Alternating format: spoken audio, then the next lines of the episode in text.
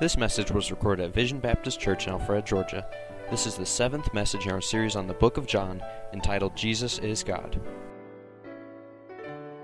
In our few minutes remaining tonight, we'll look at a few verses here, and we'll talk about how great our God is. What a beautiful song, what a beautiful truth. And we'll see it more on Sunday morning. But you know, no man through his vain attempts in religion has ever left the earthly and ascended into heaven. No Hindu man has ever walked in the Ganges and went to heaven for a few minutes. No Buddhist has ever meditated and got to spend a few minutes in heaven. No moral man has given money to the Salvation Army and was afforded 30 seconds at the throne of our King. None of us have ascended up into heaven, but our God came down here to earth 2,000 years ago to make it possible that when we die, we can go and spend all of eternity with him. And so not only do we know that there's a great God, but our great God came so that we can know him personally through the person of Jesus Christ. And I can't tell you how thankful I am to be in a room full of people tonight that know that. And as I said in my update, it is so much sweeter to get to worship King Jesus when you've been in the land of a million idols and so many people don't know of the truth. John chapter number 3. I love John chapter number 3. We're going to be there tonight and also again on Sunday. And those of you that came in a little bit early, you saw a video up here. And I won't show it because it's not that great quality of video. I didn't mean to record it. But those of you that were in here, you saw that there was a man in the market. And he's you've been in a grocery store before where they're always announcing something and you have no idea what they're talking about. But he's just still continued to be the grocery store DJ and make announcements. Well, they have that there in Varanasi, India. There's a large market and a man's over an intercom and he's talking. And I made eye contact with the guy, and I was trying to get him to say my name over the intercom, and he invited me up there. And when I did, I got the microphone, and I said, "Hello, my name is Trent Cornwell, and I'm so glad to meet all of you." And it went over, and there's thousands of people there listening. Well, I went home that night to the hotel, and it was hard to sleep, as every night was. It was hard to sleep for many reasons in India, but I couldn't sleep, and I began to think. I said, "Hello, my name is Trent Cornwell. I'm so glad to meet you." I began to count my words, and I thought, man, what a dumb thing to say. I've been there before, all right? Ask my wife. I've been there. I don't normally say it to thousands of people. I don't usually regret it when I talk to thousands of people, but I thought, man, why didn't I say something about Jesus? Why didn't I say something? No, they wouldn't have understood me in English there in Varanasi, but I was thinking that and I couldn't sleep. I wouldn't necessarily say I was convicted or that it was guilt, but I was just laying there thinking, what? In the same amount of words, what could I have said? But as I was laying there, God said, you know what, Trent, tomorrow you'll probably speak several thousand words between you and your wife. You know, 1/4 of all the words in the world are said between me and my wife. We say a lot of words in any given day. And so tomorrow, Trent, you're going to say thousands and thousands of words. Why don't those words be just as weighty? Why don't you think about those words with the same intensity that you're thinking about these few words that you wasted tonight? And so as I look at John chapter number 3, and I look at our Creator and gives us an incredible example, the God of heaven in flesh is sitting down with one man in the middle of the night. What an incredible love he has for mankind. That his zeal for the Lord in chapter number 2 that the pastor talked about did not become a zeal that kept him so busy that he only worked among the masses, but he was willing to sit down, not sleep, stay up at night, and speak to a man one-on-one. I want that type of zeal for the house of the Lord. I don't want a type of zeal that keeps me so preoccupied that I never have time for a one-on-one conversation with somebody in the middle of the night. At the end of chapter number 2, you can go online. The guys in our nerd boat, as it's been called, they've done a great job at our streaming services, and you can see the pastor that he preached on this. If you didn't on Sunday night, I encourage you to listen to chapter number 2. But it ends in chapter number 2 like this. It says, "Now when he was in Jerusalem at the Passover and the feast day, many believed in his name." This is verse 23. "And when they saw the miracles which he did, but Jesus did not commit himself unto them, because he knew all men, and needed not that any should testify man, for he knew what was in man." Those last few words, he knew what was in man. And the pastor taught me something as I listened to the service. I wasn't here, but I listened to it. It said that these men, it said that they believed. It said that they believed in his name, but Jesus did not commit himself unto them. It said they said that they believed, but he said, "I don't believe you." They saw many signs. They saw many miracles. And they say, "We believe," But we've seen this type of belief before when the rich young ruler came up and many other people, and they said, I believe. But Jesus said, you may say you believe, but I don't believe you. And that's what is most important. But then he goes on to not only say that, but he said, the Bible says, for he knew what was in man, that God would know what was in man. Big surprise that the Creator would know what was inside man since he made us. You know, you do much better instead of examining one person to another to try to find out what's in man. Ask the Creator what is inside of us. You've heard the illustration before. Instead of just looking, if you was a watch, and instead of taking a watch apart, the best thing you do is talk to the Creator of that watch and ask what's inside of it. And so if we really want to know what's inside man, we'll ask the God of heaven to show us what is inside man. And he does that in the Word here. Jesus knows what is in man, and we would be wise to learn what he teaches us about what is in man. And in John chapter number 3, we see a great example of this. So the last two verses of chapter number 2 lead us into what's in chapter number 3.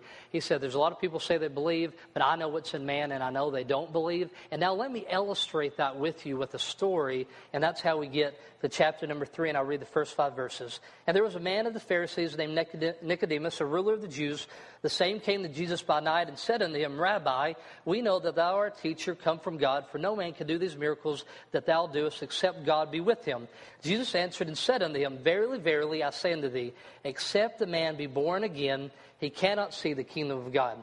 Nicodemus saith unto him, How can a man be born when he is old? Can he enter into the second time into his mother's womb and be born? Jesus answered, Verily, verily, I say unto thee, except a man be born of water and of the Spirit, he cannot enter into the kingdom of God. In this passage, we see the necessity of the new birth.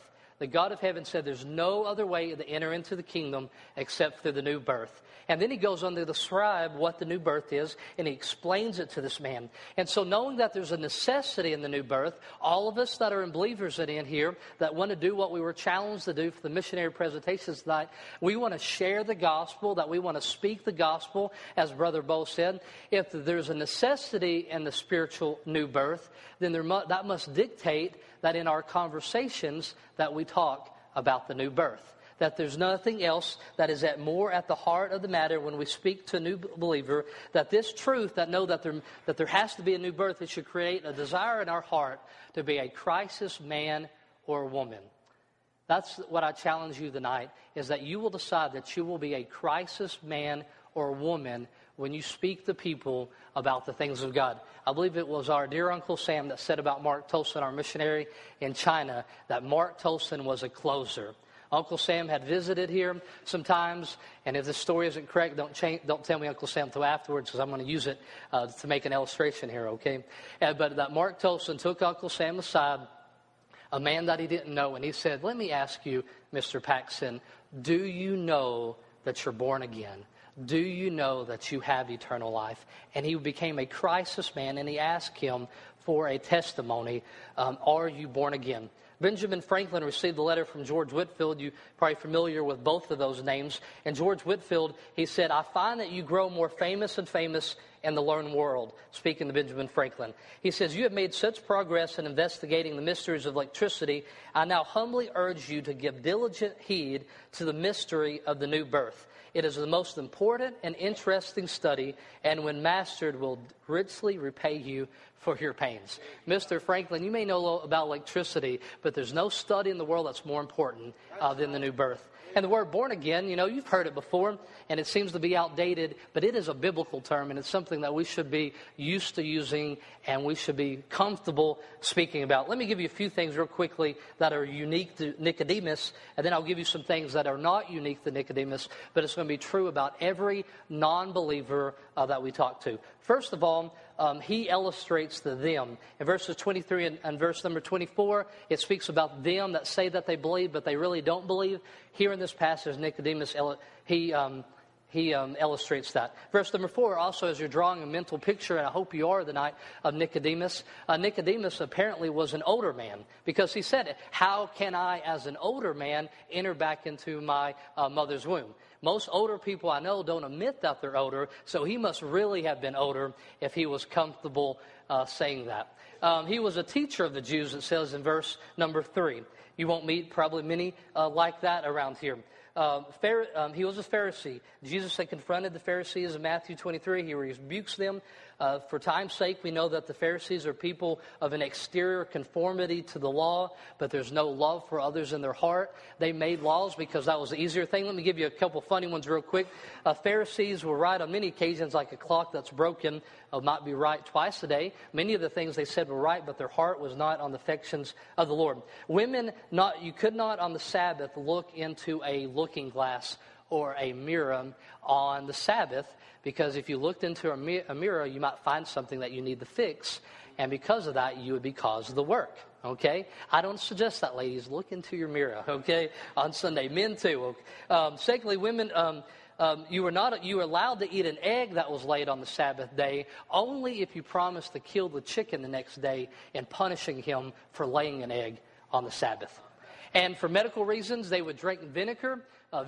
So you could drink vinegar, but you could not gargle vinegar because that was work, where drinking vinegar was not work. And anytime they would come up with a law, it was contained in a book, and you can go to a Jewish library and see the laws that they've added. This is an example of just the exterior that Nicodemus had made. We also know that he came at night. Many people said that he did that to be secretive. He might have done that just because that was where he would get the most amount of time, and he knew that he needed to have a serious conversation. He had many questions that needed to be asked. And then he leaves that night, and we know that he returns to the dark because he leaves in the night, but we also know spiritually. Many people said this is a conversion of Nicodemus. We don't see that in chapter number 3, but by chapter 17 that we do see that Nicodemus identifies himself with the people of the Lord, but there's nothing to tell us in chapter number 3 that it is that. So everyone has elements in their story that are unique to them, and we must listen and pray and direct truths at the lies that they believe, and their story is important to us.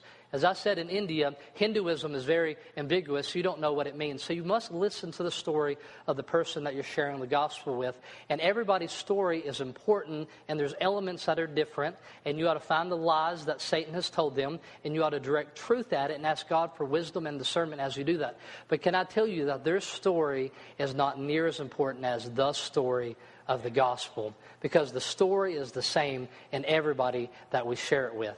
And that's why you don't need a lifetime of learning somebody's story before you share the story of the gospel with them. What is true of all men here?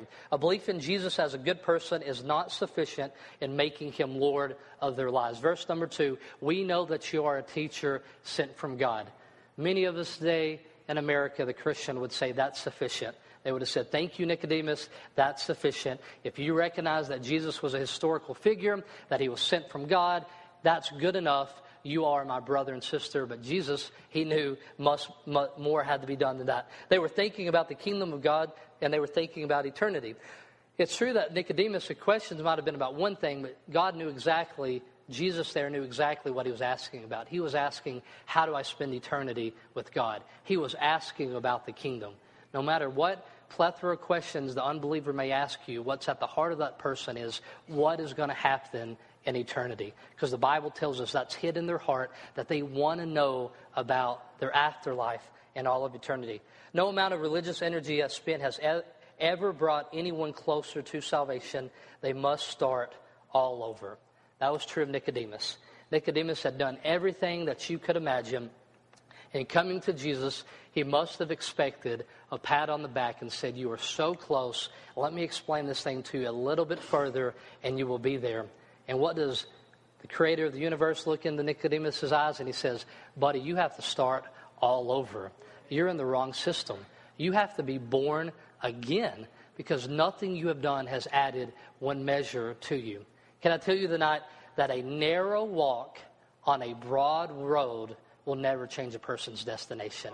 No matter how narrowly they're walking, if they're on the wrong road, you must be a crisis person in their life and say, you may be living a good life, but you're on the wrong road. You must come to Jesus by faith alone.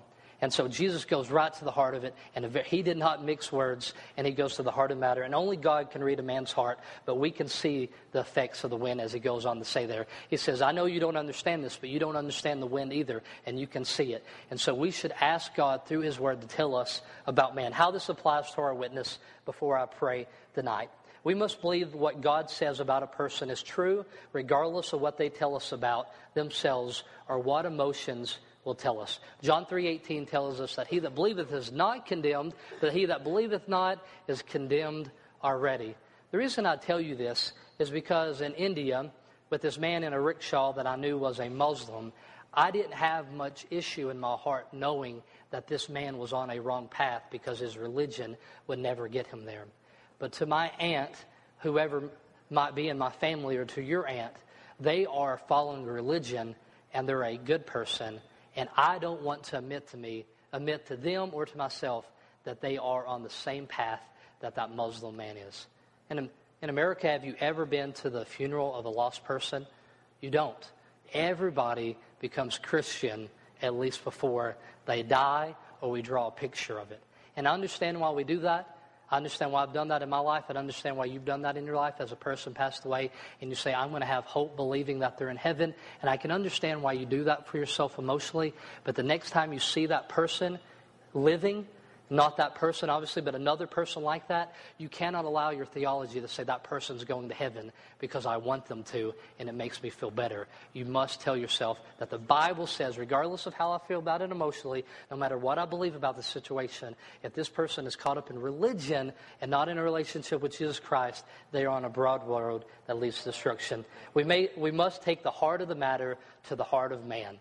He looked at him and says, you must be born again. We can't entertain what they're saying. We cannot condone what they're doing. We cannot pat them on the back. We cannot look at the similarities between their faith and our faith. We must say, buddy, friend, loved one, you must be born again. And we must be a crisis man or a crisis woman in their lives. The Bible says here in these verses, I want you to see the necessity of the new birth. Except the man be born again, he will not see the kingdom. There's no other way. And that's a hard thing to swallow. But it's true, and it's stated here clearly. Let me end here tonight with a quote from Jim Elliott, the famous missionary. And I want you to make this decision tonight. You might make it in your seat. I'm here in a second when I pray. I'll ask Miss Kristen to come play the piano. Make this decision at the altar. Maybe you'll be at your workplace tomorrow when you have an opportunity to share the gospel and your heart is beating out of your chest. I want you to make the decision to say, I will be a crisis man or a crisis woman, that when I talk to these people, they will know that there must be a new birth, that the system that they're currently in is not getting them to where they're going. Walking narrowly on a broad path is not going to get there, that they must be born again if they're going to enter into the kingdom of God. And I challenge every one of us tonight to make that decision. Jim Elliott says, Father, make of me a crisis man. Bring those I contact to a decision. Let me not be a milepost on a single road. Make me a fork that men must turn one way or another on facing Christ in me. Can I tell you tomorrow at your work or your place of school, wherever you're at, there's plenty of Christians that are willing to be a milepost and let that hellbound sinner continue on their way, just believing what they're doing is going to get them there. But could some of us be man and woman enough and the children of God say that I'm not going to be a milepost, but I'm going to stand there and I'm going to be a fork and say I'm going to bring a crisis here and I'm going to let you know. And no matter how well you present the gospel, nobody could present the message more than the message, which was Jesus. They may walk back into the darkness, but when they walk back into the darkness, they would know where the light was and that they had an opportunity to walk into it. May God make all of us in here crisis men and women, and may we be forks in the road to those that we meet. Heavenly Father, Lord, thank you for your word. Thank you for showing clearly the necessity of the new birth. Lord, I pray that you'll raise up people in here, Lord, that will be crisis men and women in this community and around the world. Lord, we do not desire to be mileposts. We do not want millions and millions of unbelievers to pass by us as they would other Christians, Lord. We want to be forks in the road and that they will see Christ in us because we know that they must be born again if they're ever going to see the kingdom. Because we know that they must be born again if they're ever going to see the kingdom. You have been listening to Trent Cornwell, pastor at Vision Baptist Church.